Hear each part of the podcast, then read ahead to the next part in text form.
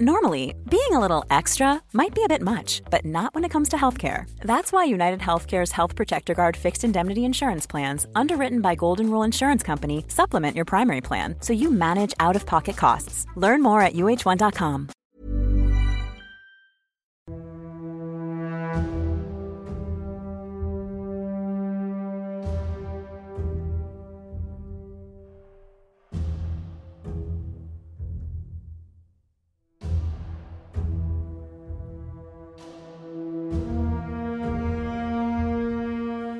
Hello and welcome to a History of Europe Key Battles podcast. My name is Carl Rylett, and today I'll be continuing the story of the First World War.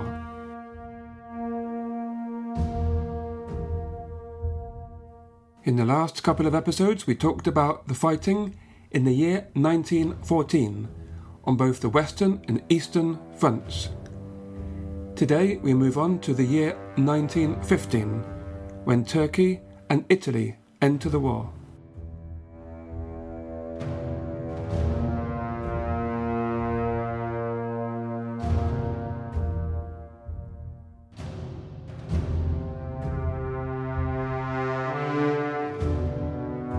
The first months of fighting in the First World War had seen no major breakthrough from any side.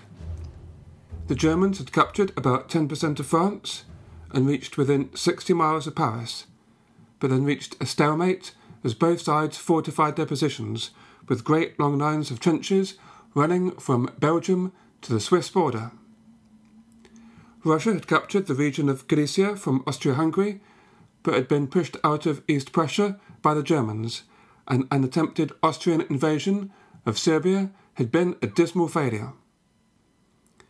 The Germans had originally planned to complete victory quickly, but now found themselves stuck in a war on two fronts.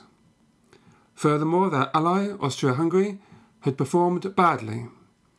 Yet Germany still had the advantage of being Europe's greatest military and industrial power, and she had the most professional army of all of the warring nations. The army's heavy mobile artillery and armaments and its efficient communications and railway networks gave it the capacity to transfer forces around the various theatres quickly. Never before had conflict of such scale been seen. No longer was war a struggle between armies, but a fight to the death between whole societies, involving also those at home, thousands of miles from the fighting. The concept of total war was invented to describe the new idea of an entire country's economy being directed towards war, factories converted to produce munitions and weapons, and people expected to endure terrible hardship as food supplies became increasingly limited. It was also a war characterized by new ways of fighting. Trenches had existed in other conflicts, but never on such a monumental scale, across such vast stretches of territory. The scale of the killing was staggering, with the death toll made worse by the technological change. Old ways of fighting, such as cavalry charges, were consigned to history. For all sides, the war was no longer just a traditional struggle for power, but increasingly seen as a conflict of ideologies. In Britain, while conservatives saw it as a defence of the British Empire, Liberals saw it as a struggle for democracy and the rule of law against German militarism, whose mistreatment of Belgium gave a foretaste of what to expect at the hands of a victorious Germany. Official propaganda played on the emotions already being expressed by the press. The degree of popular hysteria prompted the royal family to rename themselves from the House of Hanover, or more accurately, of Saxe Coburg Gotha, to the House of Windsor. German sheepdogs were rebranded as Alsatians, and Wagner's music was no longer to be heard. German intellectuals, on the other hand, depicted their country as fighting against Slavic barbarism, French decadence, and English materialism. War took place on the seas as well as on land. The Germans had invested heavily in naval warfare in the previous years and had built up a formidable fleet of destroyers, which had contributed to tensions with Britain. They also built the first military submarines, or U boats, and developed the use of mines, a potent weapon against all forms of shipping. The Germans were still in no position to challenge the British Grand Fleet, who remained the unrivalled global naval power, but they deterred the British from establishing a close blockade of German ports. Instead, the British deployed a distant blockade, blocking the 20 mile wide English Channel and also the 200 mile gap between the Orkney Islands in northern Scotland and Norway. German ships were therefore cut off from the oceans of the world, restricted to the Baltic and North Seas. A few German ships were at sea when war broke out, known as commerce raiders, were quickly hunted down, although not before one squadron destroyed a British detachment off the coast of Chile in November 1914, to be destroyed in its turn by the Falkland Islands a month later. German cruisers bombarded English coastal towns during the winter of 1914 to 1915, and there was a clash on the Dogger Bank in January, but otherwise both fleets remained inactive. The only German ships regularly used in combat were the U boats. Early in the war, they would surface to fire on British merchant vessels, but allow the crews of targeted ships to disembark into lifeboats before opening fire and sinking their ships. This changed in February 1915 when the Germans changed their policy to one of unrestricted submarine warfare in waters around Britain. Ships found there were now liable to be fired on and sunk without prior warning. On the 6th of May 1915, a German U boat sank the British luxury liner the Lusitania off the coast of Ireland on a voyage from New York. The vessel was certainly carrying contraband in the shape of ammunition, and a German consulate had warned American citizens that they travelled on it at their own risk. But nevertheless, 128 of them did, and most of them died, together with over a thousand fellow passengers.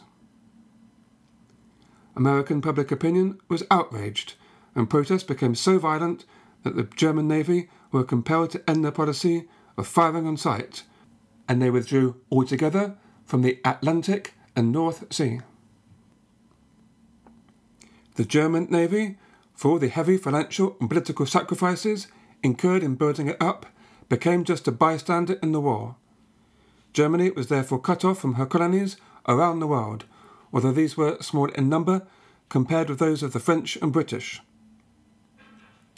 German owned islands in the Pacific were quickly seized by Britain's allies, the Japanese, as was the port of Tsingtao, their foothold on the Chinese mainland. Australia and New Zealand easily took Samoa, Papua, and the Solomon Islands. In West Africa, French and British colonial troops cleared Togoland and German Cameroon, and South African forces captured German Southwest Africa, later Namibia. The only German colony which successfully held out was Tanzania, whose garrison repulsed an attempted landing by Anglo Indian troops. Normally, being a little extra can be a bit much, but when it comes to healthcare, it pays to be extra and United Healthcare makes it easy with Health Protector Guard fixed indemnity insurance plans. Underwritten by Golden Rule Insurance Company, they supplement your primary plan, helping you manage out of pocket costs without the usual requirements and restrictions like deductibles and enrollment periods. So when it comes to covering your medical bills, you can feel good about being a little extra. Visit uh1.com to find the Health Protector Guard plan for you.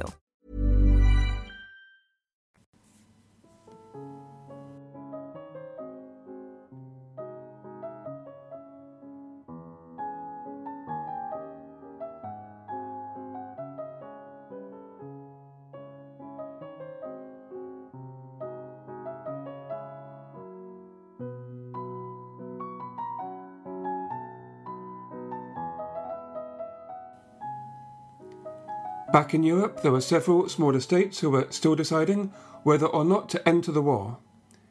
Among them was the Ottoman Empire, whose leadership was divided whether to form an alliance with the Entente allies or with the Central Powers, or to remain neutral. At the outbreak of the First World War, the Ottoman Empire was in a state of chaotic contraction. It was still recovering from the impact of defeat in the Balkan Wars. Its government appeared unstable and prone to violent change.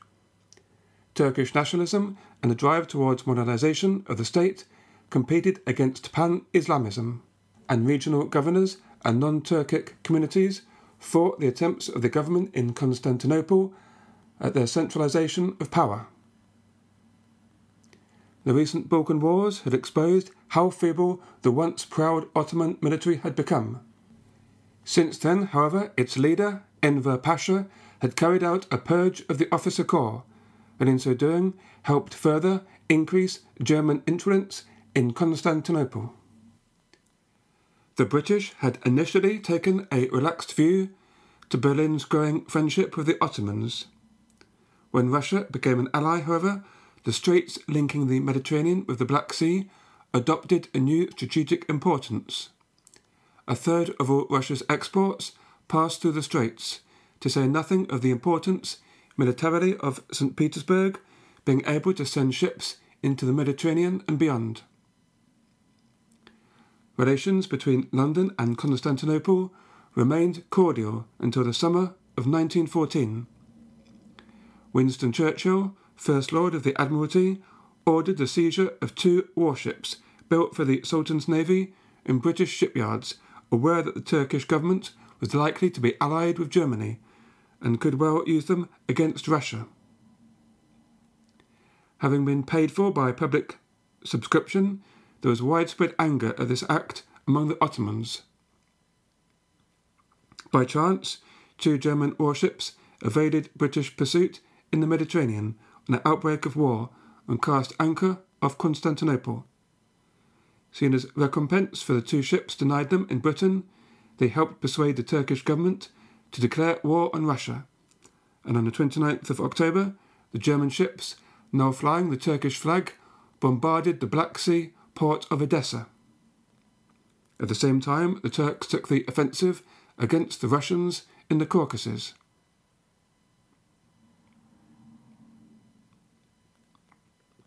In response to requests from Russia for assistance against the Ottomans, Churchill persuaded his colleagues in the British government of the benefits of a campaign to force passage through the Dardanelles into the Sea of Marmara and then to bombard Constantinople, and so force the Ottomans to sue for peace.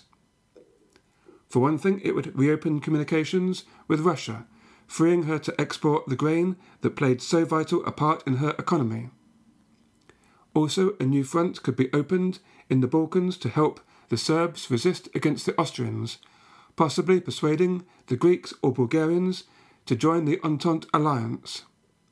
And in addition, this would prevent Germany from constructing a submarine base at Constantinople, stop her expanding into the Middle East, and act as a dummy run for operations against Germany in the Baltic and North Seas.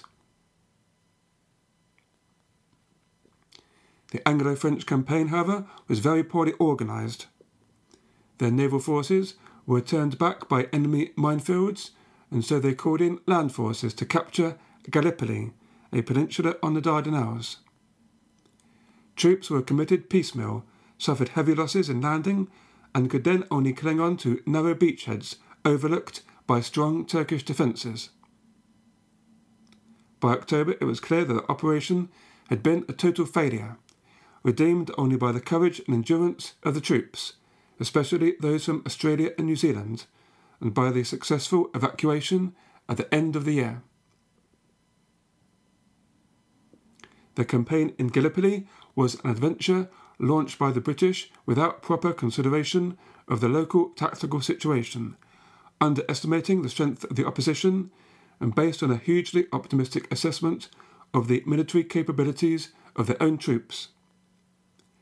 Crucially, vital resources had been drawn away from where it really mattered. For the Ottomans, it was a great strategic victory, and it was here that Mustafa Kemal, later Ataturk, the first president of Turkey, would become a legend. The Ottoman soldiers had shown tremendous tenacity at the defence of Gallipoli and suffered great casualties, according to some estimates, 90,000 dead and 165,000 wounded, far more than the Allies. Another new entrant to the war in 1915 was Italy. Although part of a triple alliance with Germany and Austro Hungary, the Italians were always unlikely to back Vienna in any war, as they coveted parts of the Empire's territory in Trento and Trieste. By declaring war on Serbia without consulting with Rome, Italy's treaty obligations did not apply, they claimed, and so as Europe mobilized its armies, Italy announced its neutrality. Many Italians thought they should remain neutral, including recent Prime Minister Giovanni Giolitti and a majority of deputies in the chamber. They believed that Italy was economically too fragile to sustain a major conflict, particularly so soon after the invasion of Libya. In January 1915, Giolitti published a letter in which he expressed the opinion that much could be obtained by bargaining with both sides to stay out of the war. But Prime Minister Salandra negotiated in secrecy with the British and French governments on the one hand and with Germany and Austria on the other to see what price Italy could secure for intervention. The Germans brought heavy pressure on the Austrian allies to concede Italian speaking territories in exchange for Italy joining on their side. In May 1915, Vienna reluctantly agreed, but it was too late. The Italians had already signed the secret Treaty of London with the Entente Allies, by which they were promised all of the Italian speaking regions south of the Alps together with German speaking South Tyrol or wide areas of Slovenia and Dalmatia, where Italians were in a definite minority.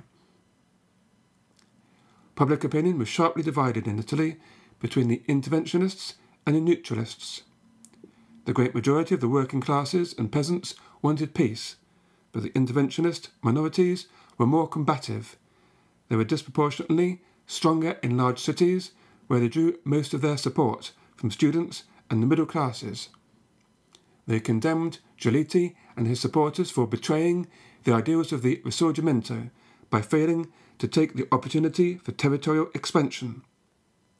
They argued that fighting in the war would regenerate the nation, and it might even be some kind of spiritual experience that would wipe out the stains of past Italian defeats against the Austrians, such as at Lissa and Custoza in 1866. A newspaper called Popolo d'Italia was founded as a mouthpiece for those campaigning for war by Benito Mussolini, the future Prime Minister of Italy. On the 24th of May, Italy declared war on Austria and opened up a new front in the war. Her Commander in Chief, General Luigi Cadorna, spent the next two years launching suicidal attacks in the mountains beyond the river Isonzo losing almost a million men in the process. One more front which opened up in 1915 was in Macedonia, where the Allies were keen to deter Bulgaria from attacking Serbia. With the Austrian Navy a threat in the Adriatic, the only feasible base for the launch of a campaign in the Balkans was the Greek port of Salonika. At the outbreak of the Great War, Greece remained neutral, although with a bitter internal political battle over which side it should favour. King Constantine favoured the Central Powers, having been educated and carried out his military service in Germany, and being married to Kaiser Wilhelm's sister, Sophia. But the Greek Prime Minister, Eleutherios Venizelos, had long favoured the Allies and saw their intervention as an opportunity to expand Greek influence in the Balkans. As the threat to Serbia became more acute, the Allies pressured the Greeks into accepting a deployment of troops in Greece. The first Allied soldiers arrived at Salonika on the 5th of October 1915, prompting a violent political disagreement among the Greek leaders over what was a flagrant breach of their neutrality.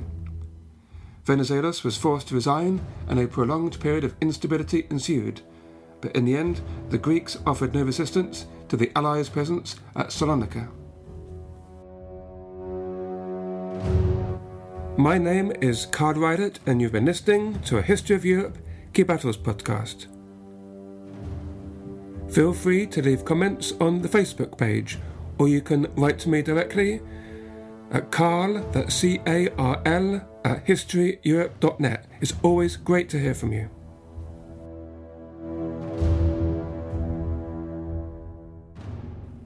Next week, I will talk about the events of 1915, both on the Eastern and Western Front, where the vicious fighting continued. I hope you can join me then. Until then, all the best and goodbye.